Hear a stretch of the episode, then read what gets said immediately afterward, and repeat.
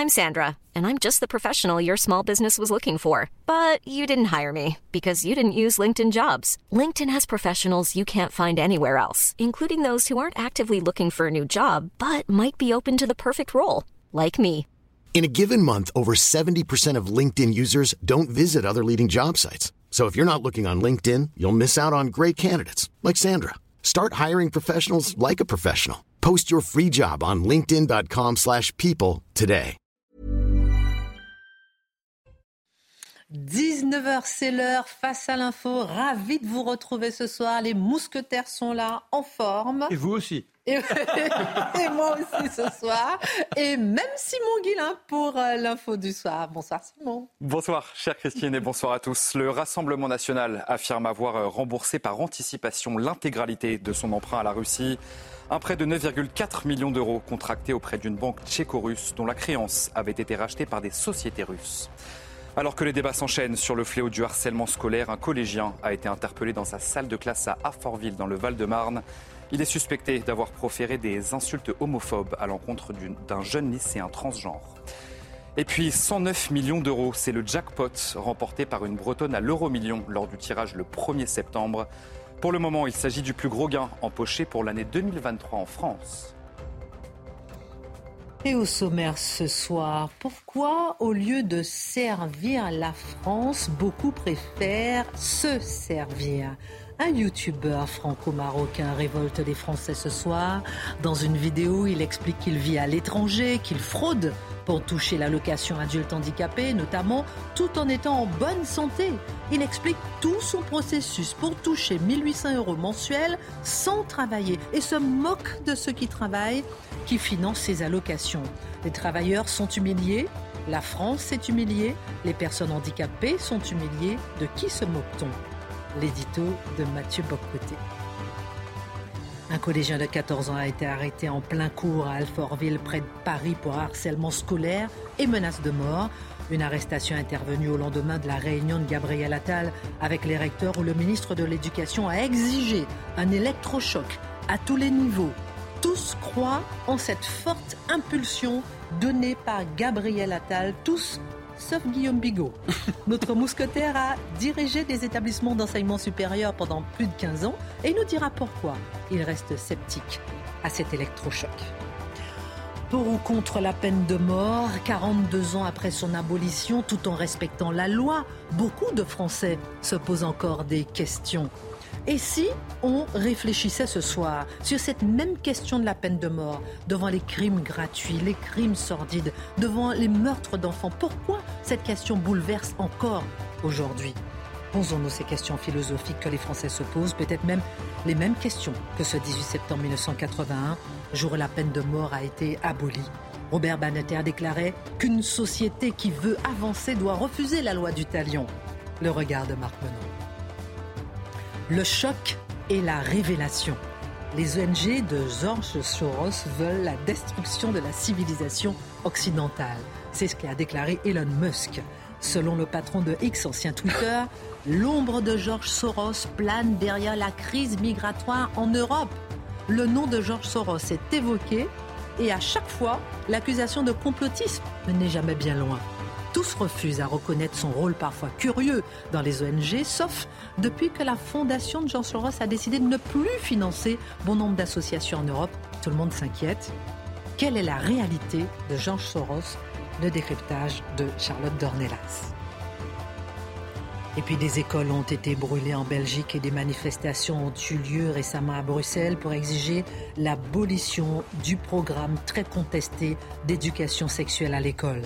Les opposants craignent que l'hypersexualité et le changement d'orientation sexuelle soient encouragés dans les écoles.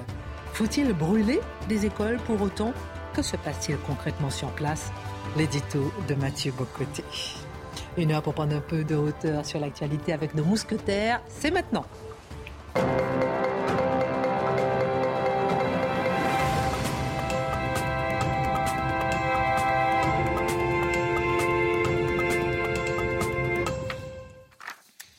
Je ne sais pas par quoi commencer. Non. Non. On met la petite vidéo? Par le Ouais. début? Allez, on met la petite vidéo. Écoutez, 10 secondes seulement. si vous avez un handicap, alors moi, il faut savoir que je suis handicapé sur le papier, je vous rassure, je suis en très bonne santé. Alhamdulillah, je suis en très bonne santé. Euh, j'ai mes jambes, je marche, alhamdulillah. Euh, j'ai mes yeux, je vois, alhamdulillah, je respire. Mais euh, j'ai fait valoir quelque chose, après, je ne vais pas rentrer dans le détail parce que mon dossier médical, je le garde privé, mais j'ai fait valoir mon handicap un handicap invisible auprès de la MDPH qui a reconnu mon handicap et pour lequel je perçois une allocation adulte handicapé. La générosité à la française en une vidéo. On y voit Mertel, un youtubeur franco-marocain, expliquer comment frauder facilement les différentes aides sociales françaises. Il propose une formation, Mathieu Bocoté, à hauteur de 300 euros pour apprendre aux internautes comment euh, faire de même. Alors, son aplomb démontre l'assurance de ne pas être contrôlé l'assurance de la perfection du système de fraude, l'assurance de ne pas être le seul à en profiter et l'assurance de l'impunité, non? Euh, nous sommes devant un personnage tout à fait singulier. Alors, voilà ce que nous propose euh, donc Mertel euh, Bourdain, j'espère ne pas mal prononcer, qui nous dit voilà comment on peut très méthodiquement arnaquer les systèmes sociaux français. Voilà comment on peut être capable de et je, vais le dire, il y a des formules assez remarquables chez lui, mais comment, comment réussir à vivre au crochet de la société, de quelle manière, et il propose une formation. Il faut comprendre, il propose une formation, j'y reviendrai, pour apprendre comment être capable de trafiquer les systèmes sociaux, comment devenir un resquilleur qui va réussir à vivre aux dépens de la société. Et il le fait, je le dis tout de suite, mais j'y reviendrai, avec une immense fierté. vous savez, la fierté du petit combinard qui est tout fier d'avoir réussi à... Euh, on peut pas goûter le système. Le, type qui est là, il dit ah, ah je vous ai eu. Et là, je précise, on n'est pas devant une espèce de, grand baron, euh, je ne sais quel grand trafiquant qui serait à la tête d'un système mafieux. Non, non, on est devant un petit resquilleur minable. J'espère qu'il ne m'en voudra pas pour ce terme, parce que je le crois exact. Donc, ce petit resquilleur minable qui nous explique comment être capable de gratter ici quelques centaines d'euros, quelques milliers d'euros pour avoir ensuite une vie ou se financer par la collectivité. Un peu son portrait. Donc, Mertel Bourdain, né à Levallois-Perret, si je ne me trompe pas, euh, il vend des formations.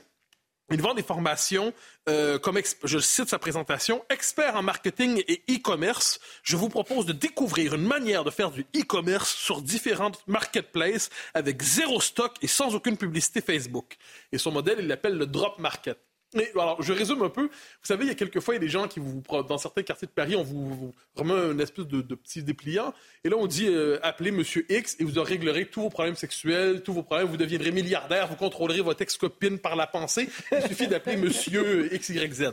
Ben, lui, c'est un peu la même chose. Il vous explique, appelez-moi et je vais vous expliquer comment faire de l'argent sans effort, comment faire de l'argent sans investissement, comment faire de l'argent sans vous engager, comment faire de l'argent.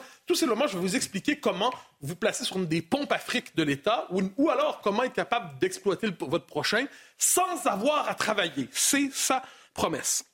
Il a publié deux livres, soit dit en passant, Les zones franches urbaines, paradis fiscal en France, ce qui fait d'ailleurs que Pierre Sautarel de F de Souche le qualifie de conseiller fiscal communautaire, si je ne me trompe pas. voilà. Et un autre livre avec un titre Vendre en dropshipping sur Amazon, et c'est là qu'il explique comment être capable de faire de l'argent sans travailler. Donc, conseil et combine, vente pour être capable de, vivre aux dépens des autres. Je précise, il y a sur, sur euh, ce matin, sur YouTube, il y avait plusieurs de ces vidéos. Là, il n'y en a plus. Il a fait disparaître son identité numérique. Donc, on ne retrouve plus ces vidéos où il, donnait sa faisait sa performance assez intéressante. Alors, qu'est-ce qu'il nous dit fondamentalement là-dedans? Alors, je résume la vidéo. Comment obtenir la prime allocation adulte handicapé?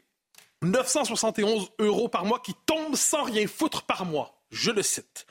Il nous explique, je le lis moi-même, j'ai pas de handicap euh, physique, il nous dit mon dossier médical est complexe, mais plus tard, il nous dit j'ai absolument rien et j'ai l'argent. Je vais vous expliquer comment l'avoir, parce qu'il donne un truc. Il dit, euh, vous n'avez pas à avoir un handicap physique, ça peut être un handicap psychique. Par exemple, vous pouvez dire que vous avez des problèmes d'intégration. Il le dit. Vous pouvez dire que vous peinez à vous faire des amis, vous êtes dépressif. Alors, ce qu'on va faire, c'est qu'on va réussir à trouver une manière, on va vous trouver le bon handicap pour être capable d'obtenir ces 971 euros par mois qui, je le redis, tombent sans rien foutre. Bon. Ensuite, il explique qu'il y a une autre manière, là, je ne rentre pas dans le détail, mais de grappiller un autre 900 euros. Euh, donc, ça fait 1800 environ. Et Charles Pratt suggère qu'il y a probablement, et ça, il disait ça aujourd'hui, quelques allocations logement qu'il est capable d'ajouter à cela. Il nous explique qu'avec tout ça, cet argent, on peut vivre à l'étranger. Parce que vous savez, c'est pas parce qu'on prend l'argent de la France sur le mode du petit resquilleur qu'on n'a pas envie d'avoir une belle vie à l'étranger. Et lui-même a cette vie à l'étranger. Il nous le dit, mais il faut qu'il revienne bientôt pour pas se faire attraper par les services sociaux. Il prend la peine de nous le dire, il est honnête. Euh, donc, il nous dit, vous pouvez, avec votre argent, euh, décider d'aller étudier l'arabe littéraire aux Émirats arabes unis.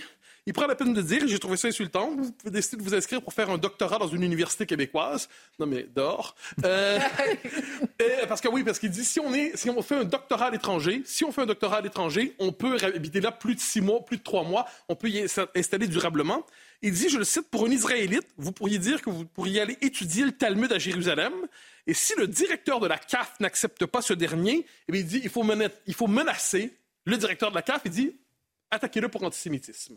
Et vous l'attaquez pour antisémitisme, et là, vous aurez, il aura peur, il a peur de se faire poursuivre, donc on devine qu'il y a d'autres types d'attaques possibles, islamophobie, euh, faites la liste des critères possibles. Donc, il explique de quelle manière attaquer. Oui, parce que lui-même dit qu'il a attaqué, il a menacé. Ah oui, oui, j'ai fait des menaces, et puis là, le type a pris peur, donc il lui a accepté de porter plainte donner son argent. tribunal administratif. Ça va encore plus loin, il dit, cela dit, bon, le problème, c'est que c'est une fraude pour handicap, donc il faut trouver un médecin pour, euh, pour valider le fait qu'on va pas très bien. Il dit, c'est possible, Paris, c'est plus compliqué probablement. Allez en banlieue, dit-il. En banlieue, vous allez trouver des médecins qui vont comprendre votre situation.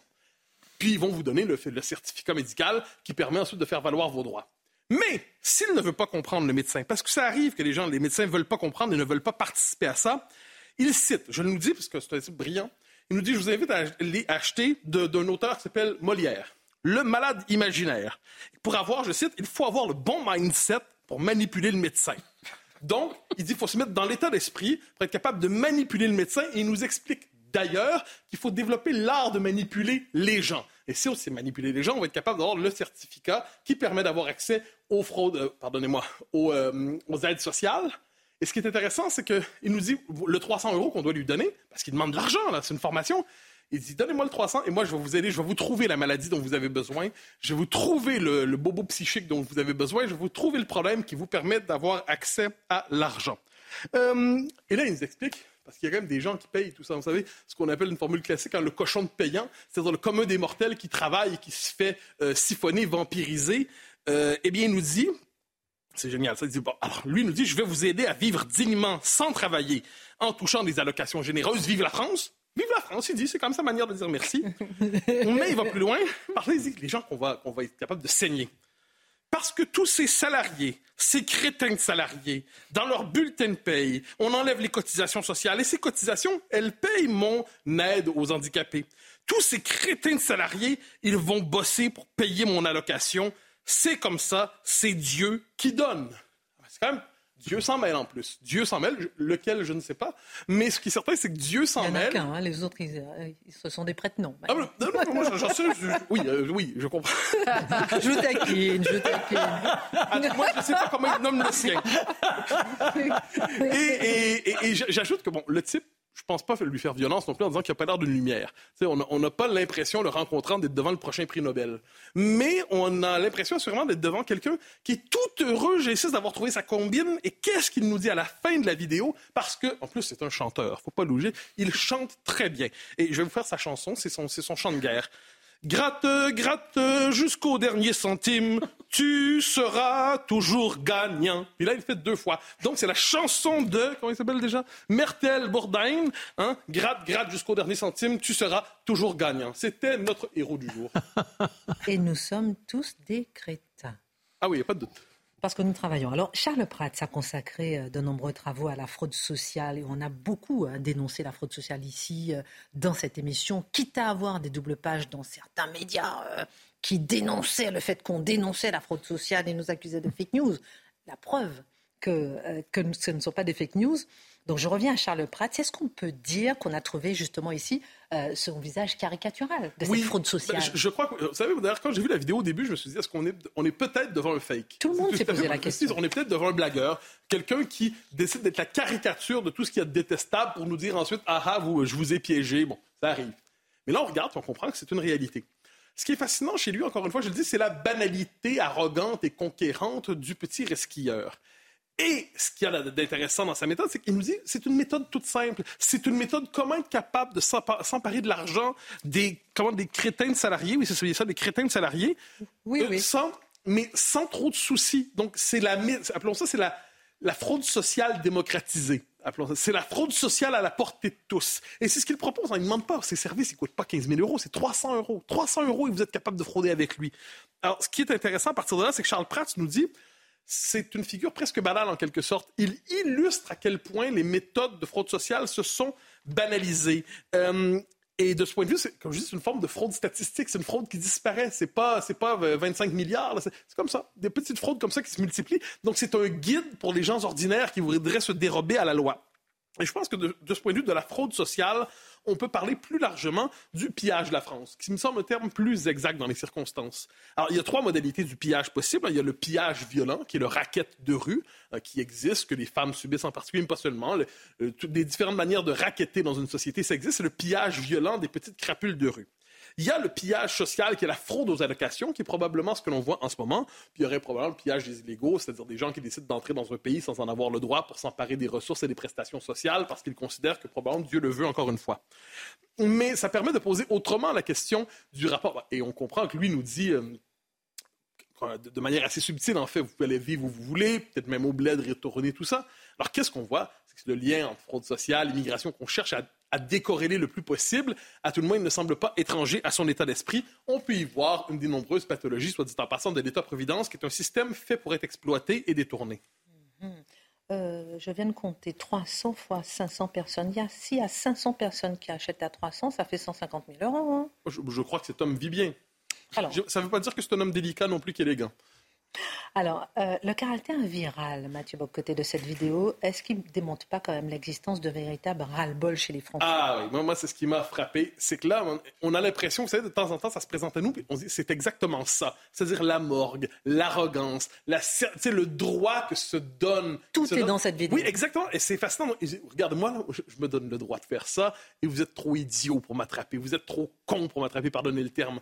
Et là, ce qu'on voit, je pense que l'exaspération, elle était visible. On a pu mettre un visage sur ça, on a pu mettre un visage. Puis quelquefois, on se dit, ce serait mon premier réflexe, ce qu'on appelle fraude sociale, je dis quelquefois, c'est des gens qui sont maladroits, puis sans faire exprès, ou ils grattent un peu. Vous savez, ils sont 95% honnêtes, puis 5% ils cherchent à, à augmenter leurs chances. Là, on est devant quelqu'un qui, non, non, non, on est devant quelqu'un qui assume pleinement sa méthode. Donc, une morgue conquérante, montre qu'il y a un marché pour la petite combine, mais je devine parce qu'on a assez peu parlé de cet événement sur les autres chaînes aujourd'hui, étrangement, je ne sais pas pourquoi. Donc probablement est-ce un fait divers, encore une fois, un fait divers qui ne mérite pas qu'on s'y attarde, un fait divers tout à fait secondaire, circuler, il n'y a rien à voir. C'est probablement pour ça que sur d'autres chaînes, ils ont oublié aujourd'hui d'en parler. J'aimerais vous entendre, vous, euh, Guillaume Bigot, sur ce sujet, parce que quand je dis fraude sociale, vous dites fraude fiscale. Mais c'est la même chose. Je ne sais pas pourquoi on hein prendrait uniquement, uniquement un un aspect du problème. Ça, ça paraît. Euh, pourquoi on serait hémiplégique? Pourquoi, lorsque des entreprises prennent des aides et ensuite ferment sur ce sujet-là, oui, sur ce sujet, je pense qu'on a, on fait bien d'en parler. C'est absolument choquant. Oui, il y a un, un lien avec l'immigration parce que quand on on n'est pas d'un pays ou on n'est pas attaché à un pays, on peut d'autant plus facilement l'escroquer ou le, ou le voler. On ne participe pas de la solidarité nationale, si vous voulez. Ça, c'est vrai. Et par ailleurs, je, pense qu'il ne faut pas être hémiplégique, il ne faut pas parler que d'un problème ou que de l'autre, ça n'a aucun sens. Oui, il ne faut pas élucider non plus certains problèmes. Alors, en Berger. y compris les entreprises qui prennent des aides pour ensuite fermer les entreprises. Aurore Berger a déclaré Ma réponse est claire, zéro impunité avec les fraudeurs. Guillaume Bigot, euh, restons ensemble. ah, j'aime bien que vous dites. Non, parce que. Oui, oui, devant témoin. Vous avez dirigé, dirigé des établissements d'enseignement supérieur pendant plus de 15 ans. Je l'avoue. Voilà, ça, ça m'intéresse. Parce qu'on va analyser un petit peu euh, Gabriel Attal qui a déclaré euh, euh, que la lettre du rectorat de Versailles aux parents du jeune Nicolas qui s'est suicidé après avoir été harcelé, que c'était le courrier de la honte. Le ministre de l'Éducation nationale a déclaré vouloir un électrochoc. Tout le monde croit que cet électrochoc est en train d'avoir lieu, sauf vous. Pourquoi? Ben, D'abord, je, commence par dire que j'aimerais y croire et que comme Gabriel Attal arrive dans ses fonctions, on peut lui faire le crédit aussi de, du temps et de montrer avec le temps ce qu'il sait faire et ce qu'il peut faire. Mais je veux juste dire que oui, j'ai des doutes, j'ai même un malaise avec le fait de monter sur, les grands, ces grands chevaux. Il n'est pas le seul, hein, le, Premier ministre, Mme Borne aussi, pour dire c'est le courrier de la honte, c'est scandaleux, etc. Ils ont raison, c'est un courrier scandaleux. Mais contrairement à ce qui s'est passé avec l'interdiction de la baya, où là on a eu un acte très fort, quasiment d'ailleurs sans parole. Là, les paroles sont très fortes, elles sont sincères, je pense qu'elles sont justes, mais l'acte, pour l'instant, il n'y en a pas. Le seul acte, c'est lancer un audit pour savoir comment euh, l'éducation nationale, les proviseurs, etc., ont réagi euh, dans des cas de harcèlement. Contrairement à la Baïa aussi, il ne s'agit pas d'une action, mais d'une réaction. Réaction au suicide de, de, dans les faits de ce, jeune homme de 15 ans, Nicolas, le 5 septembre. Réaction également à la publication par la presse, samedi, de la lettre du fameux courrier de la honte du 4 mai 2023. Et donc, l'électrochoc, si l'électrochoc devait, devait y avoir immédiat, il aurait pu, par exemple, être question de sanctionner immédiatement l'auteur de la lettre pour envoyer un message, comme on dit, un message fort. Pourquoi des doutes? Bah, D'abord parce qu'on peut se poser la question de savoir, après le suicide, qui est quand même très très grave, si Gabriel Attal n'avait pas déjà pris connaissance de cette lettre. Ensuite, parce qu'il se chuchote que la rectrice Charline Avanel de l'Académie de Versailles, proche du président de la République, comme Gabriel Attal, est-ce que c'est pour cette raison qu'il était gêné d'évoquer cette affaire? Est-ce que c'est parce que Charline Avanel également a utilisé quasiment les mêmes arguments pour couvrir l'affaire Samuel Paty? Je pense que c'est un mauvais procès, je vais le dire tout de suite. Pourquoi c'est un mauvais procès? D'abord parce que ce n'est pas la rectrice elle-même qui a signé la lettre, et deuxièmement parce qu'elle était partie au mois de juillet a-t-elle été exfiltrée ou en avait-elle assez de, de, l'éducation nationale ou du service public hein, Ça arrive hein, dans les hauts fonctionnaires macronistes. En général, ils en ont assez rapidement vite du service public. Ils vont pantoufler, comme on dit. Ou est-ce qu'elle a été exfiltrée ou est-ce qu'elle est partie d'elle-même En tout cas, en juillet, donc bien avant le suicide de Nicolas, elle n'était plus là. Donc je pense qu'il ne faut pas personnaliser cette question. Ce n'est pas le sujet. Le, malaise que je ressens, il est ailleurs. Il est que ce courrier de la honte, il a été reçu quasiment par tous les parents d'enfants harcelés. Donc lorsque Gabriel Attal d'une certaine façon, en fait un cas exceptionnel, scandaleux, honteux, qu'est-ce qu'il fait? Bah, Il fait comme si euh, ce courrier, il était exceptionnel, comme si ce n'était pas une lettre type, comme si ce courrier n'exprimait pas finalement la doctrine de l'éducation nationale. Eh bien moi je pense que ça exprime la doctrine de l'éducation nationale. Ensuite, un audit pour savoir comment les établissements réagissent au harcèlement, mais la lettre ne suffit pas, elle n'est pas suffisamment claire puisqu'elle ressemble exactement à celle qu'ont reçue des tas de parents qui, sont des parents d'enfants harcelés. Il a la lettre sous les yeux, c'est presque la lettre, la lettre volée. Ensuite, de la gêne. Pourquoi une impression de gêne? Parce que le gouvernement semble, alors là, c'est branle-bas de combat, plan interministériel, etc., il semble découvrir, on redécouvre la Lune, il découvre ce problème très grave du harcèlement qui concerne 800 000 élèves en France. Il faudrait documenter d'urgence un phénomène, alors que M. Blanquer avait lancé un grand plan, il avait déjà documenté la question, avant lui d'autres.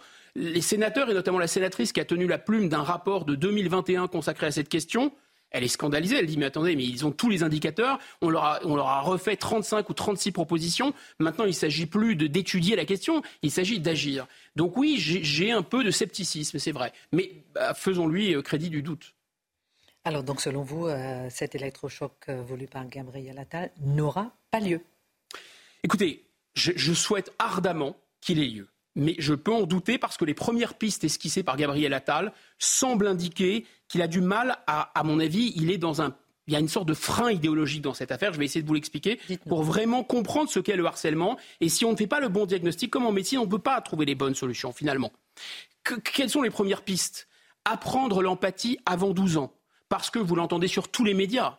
Euh, au, Danemark, en Finlande. Il y a des résultats extraordinaires quand on apprend l'empathie en maternelle, quand on apprend l'empathie dans l'école élémentaire. On diminue le harcèlement dans les petites classes de 70%.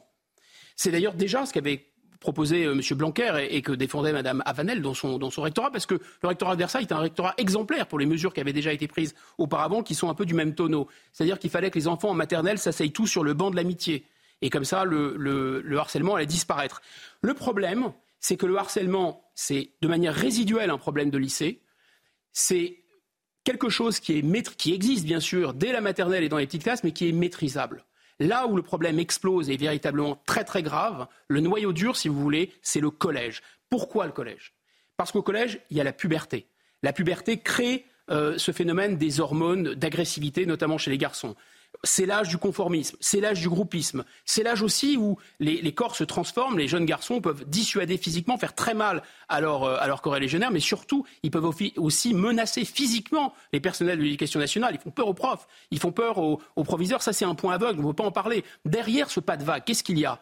Il y a bien sûr, comme toute bureaucratie d'éducation nationale, qui essaye de, de, faire du, corporatisme, si vous voulez. Mais dans le pas de vague, il y a un autre mécanisme qui s'appelle la peur, tout simplement. Il y a une peur, peur des élèves et parfois peur des, des parents d'élèves qui sont encore plus violents que les élèves. Donc ça, c'est quelque chose dont il ne faut pas parler et on met la poussière sous le tapis. Je ne pense pas que ça puisse changer. Mais enfin, j'espère que ça pourrait changer. Et, et donc, ce que fait M. Attal, c'est que, à mon avis, quand il dit qu'il faut mettre le paquet sur les petites classes, euh, l'empathie avant 12 ans, il tombe, à mon avis, dans ce panneau et dans le déni idéologique. Le sociologue Jean-Pierre Le Goff parle du culte de la bienveillance. Le phénomène du harcèlement, c'est le point aveugle de la bienveillance. C'est vraiment le côté obscur, la, face obscure de, la bienveillance. Cette vision irénique, angélique, notamment des enfants, de la société en général. Si tous les gars du monde se donnent la main, on va faire des start-up, il n'y aura plus de guerre, etc. C'est pour les enfants, c'est la vision rousseauiste, c'est-à-dire les enfants naissent gentils et bons. C'est la société qui les rend méchants et qui les rend mauvais. Donc finalement, les véritables victimes ne sont pas les harcelés, ce sont les harceleurs, ce sont eux, ces pauvres petites brutes, qui sont des victimes elles-mêmes. C'est eux qu'il faut réparer. Et donc, toute cette idéologie imprègne l'éducation nationale. Et le discours de l'empathie, de la bienveillance, c'est celui-là. En fait, l'éducation nationale est irriguée par un texte qui est celui qui a fait un, carton, un, best-seller, comme on dit, dans les années 70, c'est Libres enfants de Summerhill, du psychanalyste A.S. Nail, 1971. Libres enfants de Summerhill, c'est l'apologie de l'éducation permissive. Pas de contraintes, vraiment pas de sanctions. Il faut être bienveillant et gentil avec les enfants. Et si on est gentil avec eux, alors ces jeunes adolescents eux-mêmes seront gentils. Il n'y a pas de raison qu'ils ne soient pas gentils. L'idéologie, elle est là. Ils les réunissent d'ailleurs entre eux, le harceleur et le harcelé, pour une médiation. Comme ça, ça va s'arranger. Ils vont se parler, ils vont se comprendre. Le problème, c'est quand on applique ça, ça débouche sur un autre livre qui s'appelle Sa Majesté des mouches. Et le tableau est beaucoup plus sinistre. Mais je sens que vous voulez me couper. Non, non, je veux pas du tout. En, plus, c'est vraiment la pub qui veut vous couper, c'est pas moi du tout. Oui. Mais euh, euh, euh, c'est très intéressant tout ce que vous nous racontez. On va marquer une pause, on revient dans un instant. On va parler de Georges Soros avec vous, ma chère Charlotte. Ouh dès qu'on parle de Georges Soros, on a une petite étiquette, mais on va l'enlever l'étiquette euh, ce soir de complotisme. On parlera de la peine de mort. Pour ou contre la peine de mort? A-t-on le droit de se poser la question? Et puis les écoles en Belgique brûlées au nom du sexe à l'école. On en parle dans un instant. On marque une pause. À tout de suite. Georges Soros accusé de déstabiliser l'Europe avec la crise migratoire. Qui dit ça? Elon Musk. On verra avec euh, Charlotte Dornelas. Euh, est-ce que c'est vrai, faux? Voilà, on va parler de Georges Soros dans cette émission, puisque personne n'en parle. Entre Musk et Soros, ils se battent à la récré. Je, peux faire mon émission ou, bien, ou bien vous commentez tous mes mots. Mais non, mais je vous aime, mon chouchou, pas de souci. Euh, je vous relance. Non, parce que restez sur, concentré sur votre texte, parce que c'est très intéressant. vous êtes concentré. non, non, pas du tout. Vous n'allez pas l'être. Parce que vous étiez en train de nous expliquer à quel point l'éducation bienveillante des enfants crée le harcèlement et crée la malveillance. C'est-à-dire trop de bienveillance tue la bienveillance. Hmm. À un moment, effectivement, c'est sûr, mais c'est pas tellement la bienveillance, c'est l'aveuglement idéologique, c'est-à-dire partir du principe que tous les enfants sont bons et qu'il n'y a pas euh, d'enfants qui seraient euh, cruels, qui seraient sadiques, de phénomènes de groupe, de boucs émissaires, etc. Si vous appliquez cette doctrine qui, je le répète, irrigue encore toute l'éducation nationale, vous aboutissez à ce que décrit très bien un autre best-seller de 1954, celui-là de William Golding, qui s'appelle Sa Majesté des Mouches, que j'ai déjà abondamment cité et, sans doute d'autres ici, sur, ce, sur ce plateau. C'est-à-dire qu'en fait, quand vous laissez de jeunes adolescents et des enfants sans l'autorité des adultes, c'est exactement ce qui se passe sur les réseaux sociaux, entre, entre parenthèses, eh bien, ça donne, ça débouche sur un cauchemar. C'est pas l'enfance où l'adolescence n'est pas naturellement gentille. Au contraire, ce sont les plus violents, les plus forts, les plus durs qui finissent par dominer un groupe, créer un ascendant sur un groupe par la peur. Et il suffit que l'adulte revienne et installe son autorité pour que ça s'arrête. Mais encore faut-il que l'adulte ne soit pas lui dans cette espèce d'idéologie de bisounours où euh, tout le monde il est beau, tout le monde il est gentil, il suffirait d'être bienveillant, nous sommes tous des victimes, et d'ailleurs les harceleurs sont aussi des victimes, euh, mais simplement ça ira mieux quand on leur parlera et quand on sera gentil avec eux. Les harcelés, pardon. Et les harceleurs. Et harceleurs. Euh, mais comment l'éducation nationale, puisque vous critiquez en creux, enfin pas tout à fait en creux d'ailleurs, non. Gabriel Attal. Même en relief. Comment, voilà, même en relief. Comment l'éducation nationale peut-elle régler ce problème du harcèlement? Que faire? Quelles solutions concrètes selon vous? D'abord, Première chose, premier réflexe, c'est un peu comme euh, la radicalisation, vous savez, euh, islamique, avec des kits de déradicalisation, des grands programmes, des gens formés, des formateurs, des budgets, etc. Euh, il ne faut pas se lancer dans des usines à gaz, il ne faut pas refaire des lois. Il y a des lois qui reconnaissent déjà le harcèlement, etc. Faire des audits, faire des informations. Il faut faire des choses qui sont relativement simples, me semble-t-il. Et, vous le rappeliez tout à l'heure, effectivement, j'ai dirigé des établissements d'enseignement supérieur et je me suis fait à moi-même cette remarque. Mm-hmm. C'était des adultes, c'était donc des étudiants, et il y a très peu de cas, mais enfin, chaque année, j'ai quand même été obligé de, d'exclure, en fait, d'avoir des conseils de discipline et d'exclure. Moi, je n'étais pas dans le conseil de discipline, j'étais dans le conseil de discipline d'appel, mais de maintenir des exclusions, parce qu'il y avait un, règlement euh, pédagogique et il fallait le tenir.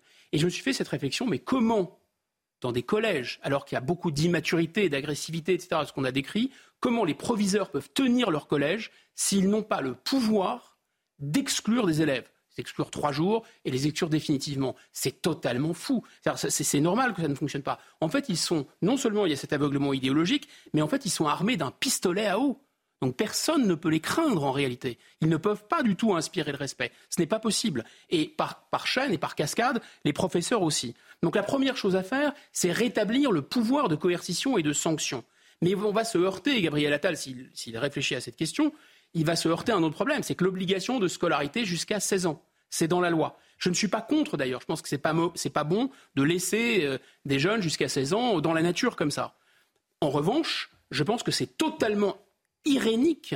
Et, on est là encore dans le monde des bisounours, dans cette idéologie bienveillante, jusqu'à l'absurde de penser que des jeunes qui sont en grave difficulté, qui ont des problèmes chez eux, qui sont très violents, qui martyrisent leurs petits camarades et qui ne, en plus, parfois, qui ne suivent pas, qui ont complètement décroché pour être maintenus dans le système scolaire classique. Il relève de l'éducation spécialisée et l'obligation scolaire jusqu'à 16 ans doit être largement assouplie. Et donc, il y a, je connecte avec le pouvoir de sanction, il faut pouvoir expulser, exclure définitivement, y compris de certains établissements des jeunes, parce que là, on les exclut et on va les remettre immédiatement dans un autre établissement où ils vont reproduire le même mécanisme. Ce n'est pas possible. Maison de correction il faut rétablir les maisons de correction. Parce qu'on ne peut pas les laisser dehors non plus. Oui, et je pense qu'il n'y a pas vraiment de gens amendables. Il y a des gens qui sont amendables, mais ils pourraient reprendre une éducation, mais quand ils seront en état de le faire. Et parfois, certains ne sont pas du tout en état de le faire, hmm. et les professeurs ne sont pas, sont pas voués tous à faire des cours de, de full contact ou de taekwondo pour tenir les classes. Ça n'a aucun sens. En tout cas, je retiens que la cellule familiale, elle aussi, essentielle, est la base. Mais lorsque vous dites famille, c'est un grand mot aujourd'hui. Zapon. Elon Musk, Charlotte Dornelas, je me tourne vers vous, a accusé l'organisation de Jean Soros de vouloir euh, la destruction de la civilisation européenne. Ah oui, pardon, c'est Marc Menon d'abord. je voulais pas. Non, c'est vrai, c'est vrai. Non, mais je veux parler de tout en même temps. On va parler avec vous de la peine de mort, Marc Menon, puisque. Le désordre est créateur. Oui, absolument. Mais je veux parler de tout et en même temps, pour ou contre la peine de mort. On va parler de ça avec vous maintenant. 42 ans après son abolition et tout en respectant la loi, beaucoup de Français se posent la question aujourd'hui pour ou contre la peine de mort. On respecte la loi, mais on se pose la question. On se rappelle de ce 18 septembre 1981 où Robert Baninter avait euh, justement fait un brillant discours. On va écouter 10 secondes euh, d'une partie de son discours où il citait euh, Jaurès, justement. La peine de mort est contraire à ce que l'humanité, depuis 2000 ans, a pensé de plus haut et rêvé de plus noble. Elle est contraire à la fois à l'esprit du christianisme et à l'esprit de la Révolution. Oui, je m'interroge. Je m'interroge d'autant plus que quand j'avais écouté Robert Badinter à l'époque, et que le verdict était tombé, j'étais dans une sorte de ferveur. Je me sentais dans un pays qui représentait enfin l'humanité conquérante, le grand humanisme, celui qui nous a tous fait rêver, qui justifie la révolution.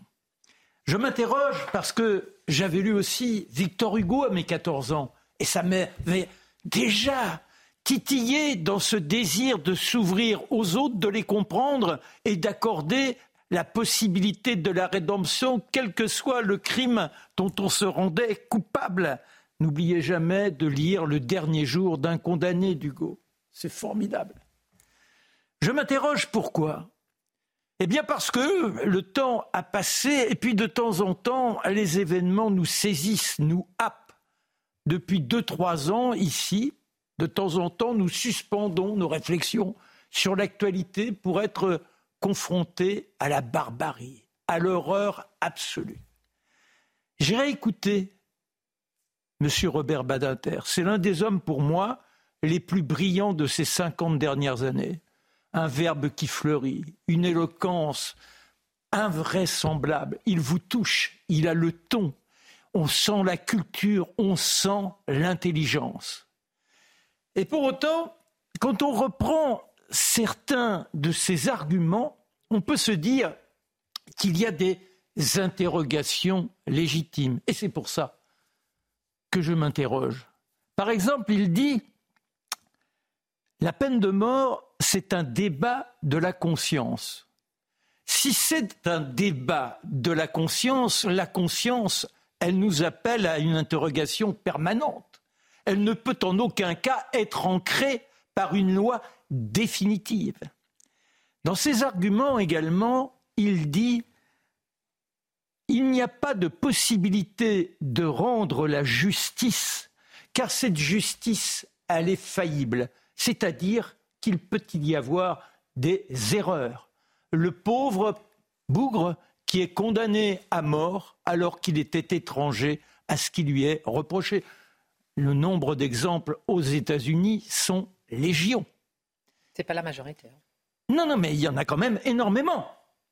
Et il n'est pas, pour moi, dans l'interrogation de voir ces cas où un doute existe, c'est le propre de la justice. Ce qui est intéressant, c'est ce que je vous ai dit il y a quelques secondes, ce qui m'a dérangé, empêché de dormir, ce qui nous a tous bouleversés ces derniers mois sur des crimes d'une atrocité, c'est au-delà de ce mot atrocité, c'est la barbarie la plus absolue. Alors on se veut humaniste. Moi je trouve que c'est le minimum que l'on puisse avoir. Et là, quand il cite euh, Jaurès, il rappelle que c'est l'esprit du christianisme. Hum. Mais est-ce que quand on se rend coupable d'une horreur absolue, ne s'est-on pas exclu de l'humanité? Si, si, on est exclu de l'humanité, peut-on attendre des autres une humanité? Il dit aussi, il ne faut pas que la justice soit vengeance il n'est pas question de vengeance. L'interrogation n'est pas là. La justice, elle étudie un cas, elle rend un verdict, mais en l'occurrence, est-ce qu'il n'y a pas des endroits où le verdict, de toute façon, ne peut être qu'incohérence, parce qu'on a dépassé l'humain? C'est ça qui est essentiel. Il est vrai aussi que ceux qui sont pour la peine de mort disent c'est indispensable parce qu'elle est dissuasive. Non, je ne crois pas, effectivement, que la peine de mort soit dissuasive. Il dit qu'il ne faut pas qu'il y ait une justice d'élimination. Mais est-ce que un individu qui s'est placé dans cette situation insoutenable, si vous le condamnez à la prison à perpétuité, est-ce que cette perpétuité n'est pas une élimination Et une élimination qui réhabilite à sa façon la torture. Vous allez être pendant des années enfermé dans des conditions qui ne pourront jamais être des conditions de respectabilité. Vous vivrez l'indignité et certains diront Eh bien, tant mieux, mais tant mieux. C'est oublié aussi, alors là, ça paraît indécent d'évoquer cela, mais c'est le coût que cela représente. Il y a également le sort des geôliers. Comment peut-on être au côtoiement d'un individu qui est obligatoirement placé à l'isolement? Est-ce que l'on est dans l'humanisme? Je ne le pense pas. Il y a donc une nécessité, à mon sens, de s'interroger, au moins sur certains cas. Dans ce débat, il évoquait aussi le terrorisme, disant mais ce qui est extraordinaire, il y a un esprit morbide chez le terroriste, il rêve de la mort, il rêve d'être martyr, donc on ne peut pas le condamner. Et il devient un exemple pour les autres. Ça signifie que l'État se vote une sorte de faiblesse, car il ne peut pas rendre éliminer des individus qui de toute façon ne pourront jamais être réintégrés. Et par rapport à ces fanatiques, c'est leur faire reconnaître qu'ils ont, de par leurs convictions, un ascendant sur nous, puisque eux, ils peuvent nous éliminer, mais nous, nous ne les éliminons pas. Voilà toutes les questions que l'on peut se poser. Alors, la guillotine, bah d'abord, c'était un mieux par rapport au bio, c'est pour ça qu'elle avait été inventée. Aujourd'hui, peut-être qu'il y aurait des solutions envisagées par rapport à ces gens qui peuvent être en démence ou qui de toute façon sont en perdition inintégrable pour euh, les éliminer sans retomber dans le spectacle macabre qu'est celui d'une exécution. Et ça, c'est vrai que ce n'est pas souhaitable. En tout cas, vous avez parlé de la perpétuité. Euh, elle n'existe pas en France je pense que quoi qu'il arrive, on peut arriver à, prolonger quelqu'un en perpétuité, mm. mais quoi, même si elle existe, voilà. Et sinon, c'est le cas de Patrick Henry que d'ailleurs euh, Robert Badinter avait défendu mm. et qui semblait avoir une conduite euh, exemplaire, connue et fait preuve de rédemption. Et mm-hmm. puis il est retombé après sa libération dans le trafic de drogue. C'est pas un exemple, mais mm. ça montre que quoi qu'il arrive, l'épouvante ne peut pas aboutir à à, l'oubli. la perpétuité réelle, en fait, qui n'existe pas. Euh, merci beaucoup, euh, euh, Marc Menant, pour votre regard sur la, la, peine de mort. 42 ans après, c'était hier l'anniversaire de l'abolition de la peine de mort. Charlotte Dornelas, maintenant, c'est vous. Elon Musk, je disais, donc, a accusé. Et dans un instant, avec vous, Mathieu, préparez-vous, hein, parce que j'ai envie de savoir un peu pourquoi est-ce qu'on brûle les écoles, parce qu'elles parlent de sexe. Euh, chez les enfants. On en parle dans un instant parce qu'on avait déjà fait un édito très intéressant là-dessus parce qu'en France aussi on parle beaucoup de sexe à l'école, l'éducation affective où on va en parler dans un instant. Charlotte, Elon Musk a accusé l'organisation de George Soros de vouloir la destruction de la civilisation européenne. Les ONG euh, de George Soros sont utilisées pour organiser la crise migratoire, a déclaré euh, le milliardaire. Il y a quelques jours, des associations s'inquiétaient du désengagement de cette fondation en Europe après 40 ans d'investissement. Qu'est-ce qui se passe concrètement autour de sa fondation, l'Open Society? Alors déjà, dans votre question, la manière de le présenter et ce qui, nous, ce qui se passe autour de l'Open Society, donc qui est la fondation euh, de, de George Soros, il y a à mon avis tout le jeu de dupes autour de George Soros qui est résumé, notamment en Europe. C'est-à-dire que vous avez d'un côté des personnes qui s'opposent à lui pour des raisons idéologiques. Moi, là, c'est Elon Musk, mais il y a beaucoup de gens qui s'opposent à lui. Et vous dites, il a un poids extrêmement lourd dans euh, le. Alors là, en l'occurrence, c'est la crise des migrants. Pourquoi? Parce que George Soros finance énormément d'associations qui encouragent. C'est une idéologie immigrationniste, donc il y a forcément des gens en désaccord. Quand vous dites ça, et vous le disiez en introduction euh, euh, en souriant, vous êtes accusé de complotisme, voire d'antisémitisme, alors que le, le mot n'a pas été prononcé. Enfin, le, le fait qu'il soit juif n'entre pas du tout en considération dans l'opposition que vous pouvez exprimer. Donc, on a eu ça pendant des années vous ne pouviez pas, euh, vous ne pouviez pas euh, euh, parler de George Soros, faire un papier sur George Soros, mettre George Soros en une, sans qu'on vous dise vous êtes complotiste ou antisémite. Et dans le même temps, là, en ce moment, on a la Fondation Soros qui a annoncé pendant l'été un changement de priorité, un changement de stratégie. Et on a, alors je prends l'exemple du Monde parce que le titre, vraiment, ça m'a fait sourire. Le titre du Monde, à Bruxelles, le retrait annoncé de la Fondation Soros inquiète les ONG. Alors franchement, il faudrait savoir. C'est-à-dire, soit euh, Soros est nulle part et on est tous complètement fous, soit le seul fait qu'il annonce qu'il va changer de priorité inquiète toutes les ONG européennes, auquel cas il est partout. C'est-à-dire dans le financement de ces ONG. Donc la réalité, c'est qu'évidemment, Georges Soros finance par le biais de sa fondation énormément d'ONG, notamment en Europe, mais à peu près partout dans le monde. Il a une multitude d'associations qu'il finance à hauteur quand même de 200 millions de dollars par an euh, en Europe et 1,5 milliard dans le monde entier. Donc oui, oui, il est assez présent, on va dire, dans le financement des associations. Et en l'occurrence, il ne finance que des associations qui œuvrent à la révolution progressiste, celle qu'on appellerait la révolution progressiste, en cours, notamment en Europe. Vous le voyez derrière, mais vous avez tous les sujets, vous pouvez tous les prendre. Le hijab, on l'a vu récemment, hein. j'ai pris cet exemple-là parce qu'on en a beaucoup parlé euh, ces derniers jours. Euh, vous voyez l'association Action Droit des musulmans, vous voyez peut-être pas d'ailleurs, mais c'est celle qui a fait le recours devant le Conseil d'État sur l'interdiction de la baya. Eh bien, cette association, c'est 190 000 euros de l'Open Society en trois ans. Donc ça n'est pas rien, c'est quand même un financement qui existe. Vous avez sur toutes les causes LGBT, sur la question des migrants, il est extrêmement présent. Sur la question de la viande artificielle, il finance euh, des associations. L214 obtient aussi de l'argent euh, de, euh, de l'Open Society et il recouvre tout ça en vous disant on lutte pour la préservation de l'état de droit, le revoilà, et contre la corruption. Donc évidemment, avec des mots pareils, bon, bah, personne ne peut être pour. Et pour la sauvegarde de la démocratie, évidemment, c'est le troisième pilier. Mais vous voyez que derrière, ce sont des causes extrêmement précises sur lesquelles les gens ne sont pas d'accord. Et en fait, c'est normalement dans un débat, les gens ont le droit de ne pas être d'accord.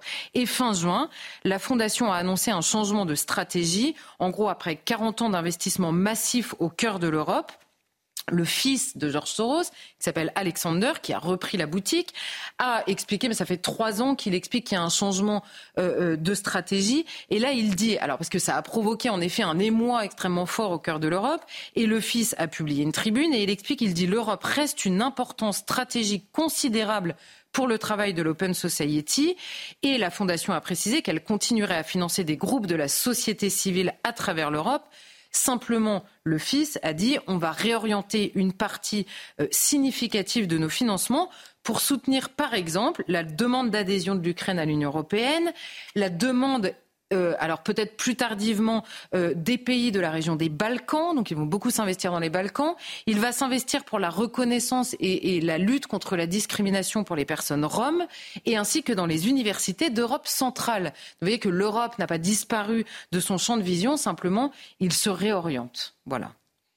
Et qu'est-ce qui inquiète tant les associations, les ONG qui peuvent d'une façon ou d'une autre chercher de l'argent ailleurs? Ben, Ce qui inquiète, alors on va reprendre notre complotisme. Ce qui était hier du complotiste est désormais dans la bouche des gens les plus sérieux. J'ai trouvé une citation d'un professeur titulaire de la chaire Jean Monnet de droit de l'Union européenne à HEC Paris. On n'est pas sur le complotiste de base, a priori. Alors je le cite.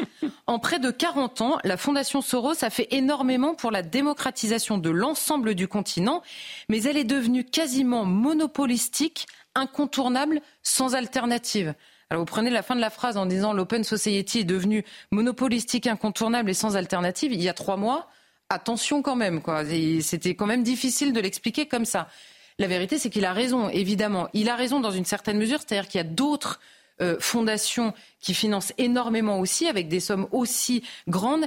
Mais simplement, l'Open Society a à sa tête George Soros, qui a une personnalité extrêmement particulière, qui veut exister, qui fait beaucoup de bruit, qui, comment dire, qui s'investit dans beaucoup de, de débats euh, ici ou ailleurs, d'ailleurs dans le monde, et qui par conséquent attire beaucoup la lumière aussi sur sa fondation. Et on a également le directeur par intérim du Bureau européen de Transparency International, donc qui lutte euh, officiellement contre la corruption, enfin qui lutte contre la corruption corruption euh, dans ses statuts, mais qui a par ailleurs un très lourd poids politique et idéologique dans la manière à la fois de le faire et de se présenter. Et alors lui, il nous dit on est déjà en train de voir des financements par des fondations ultra-conservatrices arriver en Europe. Vous avez le droit d'être ultra-progressiste, mais pas ultra-conservateur. Donc c'est bon. Voilà. Et cela va encourager encore plus le populisme nous y sommes. Voilà l'inquiétude, c'est qu'il y a des fondations de tous ordres politiques qui, se, qui évidemment financent de manière, euh, euh, enfin des, ONG avec lesquelles ils sont d'accord, dans la société civile partout en Europe. Et là, on voit arriver des fondations ultra conservatrices qui, qui n'existaient pas ou peu avant, et cela va encourager les populistes. Donc, on est bien d'accord que là, en l'occurrence, l'ambition, elle est politique. Elle n'est pas simplement humanitaire, c'est pas simplement la corruption. Il y a évidemment une, ambition, une ambition politique. Et ce qu'on comprend dans tous ces discours-là, je ne vais pas tous vous les faire, mais il y a beaucoup de gens qui ont réagi. Ce qu'on comprend en réalité, c'est que la seule chose qui les inquiète, c'est de ne plus avoir le monopole tout simplement du discours politique qui se drape de l'humanitaire. Parce qu'il y a une partie humanitaire indiscutable dans le travail qui est fait, enfin indiscutable, ça dépend pour qui, mais il y a, il y a non mais dans toutes ces ONG, il y a évidemment une partie réelle humanitaire. De la même manière, ce que je disais tout à l'heure, dans, les dans la lutte anticorruption, ils soulèvent des lièvres de corruption qui existent bien. Simplement, vous en choisissez certains, vous insistez sur d'autres, et à travers l'humanitaire, reprenons l'exemple de, euh, de l'immigration, ça n'est évidemment pas d'abord une question humanitaire qui se pose politiquement à l'Europe. Il y a une question humanitaire d'urgence, mais politiquement, ça n'est pas évidemment d'abord une question euh, humanitaire. Et dans les faits, ce que l'on sait pour l'instant, c'est que la Fondation a déjà supprimé un bureau à Barcelone et elle est en cours de réduire alors 60% de ses effectifs à Bruxelles, parce qu'ils sont très présents à Bruxelles auprès des instances européennes, et, euh, et de 80% à Berlin, où ils avaient 150 personnes. Donc il y a bien une réduction et il y a bien une inquiétude, et cette inquiétude, elle n'est pas humanitaire, elle est politique, très clairement. Alors, comment comprendre cette stratégie qui semble prendre tout le monde de court, finalement? Alors, le retrait partiel, d'abord, il se fait, parce que euh, tout à coup tout le monde a hurlé, il se fait dans l'Europe occidentale. Hmm. Certainement pas dans l'Europe centrale, qui concentre à la fois toutes les promesses et toutes les attentions d'Alexander Soros. Son père était ultra impliqué en Europe occidentale, mais là, c'est l'Europe centrale qui attire l'attention de son fils. Alors, la stratégie, elle n'est pas évidente à déceler dans la mesure où je ne suis pas dans la tête d'Alexander Soros et qu'il n'a pas délivré complètement sa stratégie. Mais il y a quand même plusieurs choses qui se sont passées autour de la Fondation Soros ces dernières années. Un, l'Open Society a été en quelque sorte démasqué en Europe occidentale. C'est-à-dire, je vous le disais, le père fait tellement de bruit, il revendique tellement tout ce qu'il fait que la lumière a été attirée. Et on avait une autre euh, euh, ONG, un autre centre européen, qui cette fois-ci, lui, est conservateur, qui s'appelle l'ECLJ, qui a révélé en 2020 l'implication de George Soros de l'Open Society auprès de la Cour européenne des droits de l'homme. Je, je, vous le donne rapidement. Il y avait 22 juges sur 100 qui étaient d'anciens collaborateurs de cette fondation financée par George Soros. Il y avait 12 juges sur ces 100 qui étaient directement issus de l'Open Society. Et, cerise sur le gâteau, ces juges ne se déportaient pas quand ils jugeaient eux-mêmes les recours de leurs anciennes associations auprès de la CEDH. Vous voyez, le cas était quand même un peu lourd. Alors en France, on n'en a pas beaucoup parlé, mais quand cette étude est sortie, ça a beaucoup fait de bruit ailleurs dans la presse en Europe.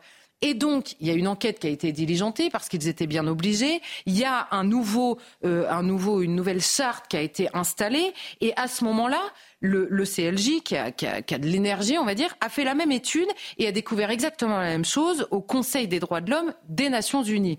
Donc là, il y a beaucoup de lumière qui est arrivée sur l'Open Society et ils sont dans ces instances-là assez observés. Donc, et d'ailleurs, la Fondation a justifié son départ relatif en évoquant le soutien déjà apporté par les institutions de l'Union européenne aux droits de l'homme, à la liberté et au pluralisme. Et qu'est-ce qu'on découvre? Les financements communautaires de la Commission européenne ils arrivent souvent, ceux qui sont pour les associations, les ONG euh, et les fondations, ils arrivent souvent en complément des aides de l'Open Society dans un programme de subvention qui est appelé Citoyens, Égalité, Droits et Valeurs. Vous voyez, vous avez tous les mots. Ce sont des beaux mots, évidemment, on va tous les revendiquer, mais dès qu'on les entend, maintenant c'est Mathieu qui nous ferait une chronique parfaite, dès qu'on les entend, on se dit, oula, Attention. Et après, on comprend donc la rationalisation du budget par le fils, qui se dit les enjeux politiques pour l'Europe, ils sont maintenant en Europe centrale. Pourquoi? Vous avez des pays d'abord conservateurs, beaucoup plus que l'Europe occidentale, le travail a été fait si je puis dire, qui sont assez pauvres, donc qui ont besoin d'aide, et qui par ailleurs ont beaucoup aussi, sont très chargés de corruption dans ces pays-là. Donc il y a beaucoup de travail à faire. Vous pouvez vous installer avec toute la légitimité des atours dont se part euh, l'Open Society, et par ailleurs ils ont annoncé en un mot vouloir dépenser beaucoup plus aux États-Unis pendant la prochaine phase électorale. Donc vous retirez des, des salaires en Europe occidentale qui coûtent cher, et par ailleurs il y a aussi énormément d'investissement en Afrique de l'Open Society ces dernières années. Donc vous voyez que l'Open Society ne disparaît pas. Simplement, il y a une stratégie qui se réorganise et qui, pour le coup, est de manière assez compréhensible. Merci beaucoup euh, d'avoir parlé euh, de ce dont on ne parle jamais. Merci beaucoup, euh, cher Charlotte. Mathieu Bocoté, je me tourne vers vous parce que la Belgique francophone est traversée par une vive polémique qui touche l'éducation sexuelle des enfants autour du cours Evras soit éducation à la vie relationnelle, affective et sexuelle. Alors, plusieurs accusent ce cours de promouvoir la pédophilie directement et la querelle vire à la violence. Huit écoles ont été vandalisées ou incendiées ces derniers jours. Que se passe-t-il en Belgique, à Bruxelles notamment? Je dirais méchamment d'abord et avant tout que pour comprendre ce, ce qui se passe là-bas, il ne faut surtout pas lire la presse française. Parce que lisant la presse française, la capacité de déformation du débat, pour pas qu'on creuse, un peu, la capacité de déformation est exceptionnelle. Parce que le portrait qu'on nous fait pour l'instant, c'est le gentil gouvernement wallon veut faire un programme allant de soi pour ouvrir les gens aux problèmes sexuels contemporains qui existent. Et là, une coalition d'intégristes des catholiques traditionnalistes, aussi un peu des musulmans. Il faut quand même les mentionner, parce que quand on regarde les photos, il y a, je dirais, 90 de voile. Ça finit par dire quelque chose. Et des complotistes qui seraient des vétérans du combat anti-vaccin, qui se recycleraient aujourd'hui dans cela, verraient donc une entreprise euh, satanique de la part du gouvernement wallon. Et là, ils se mobiliseraient. Donc, les fous, finalement, s'opposeraient à la saine et nécessaire tolérance à l'éducation sexuelle à l'école. Alors, de quoi s'agit-il exactement? On va commencer avec l'essentiel et je leur dirai, est-ce qu'il y a des écoles qui sont brûlées? Oui. Est-ce que c'est absolument condamnable? Absolument. Est-ce qu'il y a un début de quart, de huitième de nuance à faire sur le fait qu'on doit condamner ces, ces incendies? Bien sûr que non. C'est fondamentalement condamnable. Ensuite, voyons pourquoi il y a autant de tensions. Alors, pendant, que vous parlez, on va regarder quelques petites images de manifestations, parce qu'il faut dire aussi bien sûr, bien sûr. Alors oui, une manifestation, il n'y en manque pas. Alors, le cours se justifie, en effet. Effectivement, vous êtes un professeur aujourd'hui, mhm. un enseignant à l'école. Qu'est-ce que vous avez? Mhm. Vous avez effectivement le problème des sextos. Vous avez le mhm. problème des gens qui s'envoient des photos de nude, comme on dit aujourd'hui, chez les enfants, on s'entend. Vous avez la pornographie qui ravage l'esprit et, je dirais, l'imaginaire érotique de toute une génération. Donc, il y a de vraies questions à se poser. Est-ce que c'est à l'école de prendre ça en main? C'est autre chose. Mais il y a de vrais soucis autour de ça. Ensuite, c'est interprété, pour la capacité de déformer la rumeur publique, une partie des gens entendent derrière cela, ah oui, mais là, ce cours va servir, en fait, à faire la promotion de la pédophilie. Il veut hypersexualiser les enfants. Il n'y a pas de promotion de la pédophilie, on s'entend. Ensuite, dans la première version du cours, on peut se tourner vers un texte très intéressant d'Alain Destex.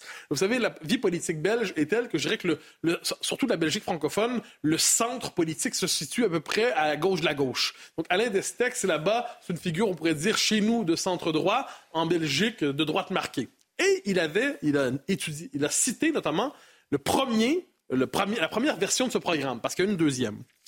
Dans la première version, Dès l'âge de 9 ans, dit-il, le guide préconisait de sensibiliser à la liberté de choisir ses partenaires sexuels dès l'âge de 9 ans. Les enfants devaient être capables de reconnaître des sextos et des nudes et ils devaient savoir qu'ils étaient libres d'en envoyer. 9 ans. Est-ce que c'est la promotion de la pédophilie? Non. Est-ce qu'il s'agit hmm. d'une forme de d'hypersexualisation des enfants pour les protéger? Assurément. Est-ce qu'on peut avoir de désaccord avec une telle pédagogie? Je l'espère. Hmm. Mais dans le récit dominant, je le redis, on nous dit non, en fait, c'est une peur panique contre l'idée même de la tolérance sexuelle, contre l'idée même de l'ouverture, en fait, à, Donc, et là, c'est là que le récit apparaît. Je précise, je le redis. Ce sont essentiellement, la mobilisation est essentiellement musulmane. Mais dans la presse française et une partie de la presse belge, qu'on nous dit, c'est en fait, c'est l'extrême droite, toujours, elle, elle ne se cache jamais, parce qu'elle est partout. Donc l'extrême droite instrumentaliserait les musulmans pour s'opposer à la théorie du genre sans avoir à se mouiller elle-même directement. Je note, soit dit en passant, parce que c'est un argument clé en main, ça. C'est comme un couteau suisse. Euh, Justin Trudeau, au Canada, cet été, quand beaucoup de musulmans se sont opposés au cours sur la théorie du genre à l'école, parce que c'est ça dont on parle, il a dit, en fait, c'est l'extrême droite américaine, cette fois, qui instrumentaliserait les musulmans canadiens pour faire le procès de secours. Vous êtes en train de nous dire que l'extrême droite ne peut pas s'allier aux musulmans pour une cause Je dirais surtout qu'à ce que je comprends, c'est une puissance hégémonique, diabolique, qui manipule tout. Je suis pas loin des accusés de complotisme. Alors, euh, les inquiétudes, est-ce qu'elles sont fondées, ben, Mathieu Alors, laissons de côté les accusations débiles, euh, satanisme, pédophilie organisée. Laissons ça de côté. Ensuite, Alain Destex nous dit qu'est-ce que c'est fondamentalement ce cours-là?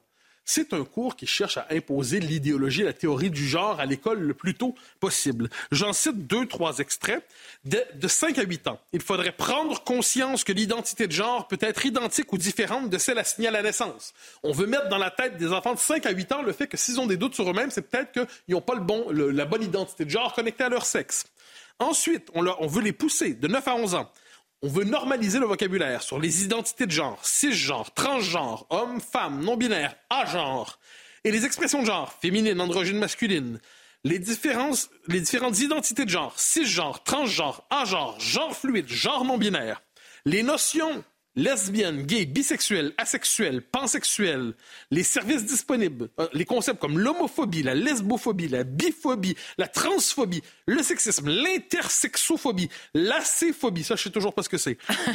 identifier des situations et attitudes discriminatoires, homophobes, lesbophobes, biphobes, transphobes, sexistes, intersexophobes, acéphobes, alléluia. Moralité. Euh, de 9 à 11 ans. Bon, alors, c'est quoi ce cours-là? Dès 9 ans, 11 ans, on apprend ça. Voilà. Donc, laissez de côté toute la débilité sur le satanisme. de quoi on parle? C'est un cours qui vise à déstabiliser l'identité psychique de la jeune génération pour la rendre malléable et ouverte à la théorie du genre. C'est une entreprise idéologique qui entendent déconstruire en fait les fondements de l'identité sexuelle des enfants. On laisse de côté les accusations débiles, on condamne sans la moindre nuance les brûleurs d'école, les brûleurs d'école, et à la fin on dit quand même que ce cours-là, manifestement, c'est euh, complètement délirant et il y a d'excellentes raisons de le critiquer démocratiquement et raisonnablement. On a les mêmes ici. Il n'y a pas de doute là-dessus. Merci, merci à tous pour cette émission. Simon Guillain, à vous pour l'info et dans un instant, Pascal Pro. Le Rassemblement national affirme avoir remboursé par anticipation l'intégralité de son emprunt à la Russie. Un prêt de 9,4 millions d'euros contracté auprès d'une banque tchéco-russe dont la créance avait été rachetée par des sociétés russes. Fin des recherches. Un étang de la commune du Vernet a été inspecté par trois plongeurs pour tenter de retrouver le petit Émile, disparu il y a dix semaines maintenant. Un plot d'eau d'environ 1500 euh, mètres carrés d'une profondeur de 2 à 3 mètres a donc été euh, inspecté. Terminé à la mi-journée, les recherches n'ont malheureusement rien donné. Et puis le président syrien Bachar al-Assad se rendra jeudi en Chine pour sa première visite depuis le début du conflit dans son pays en 2011.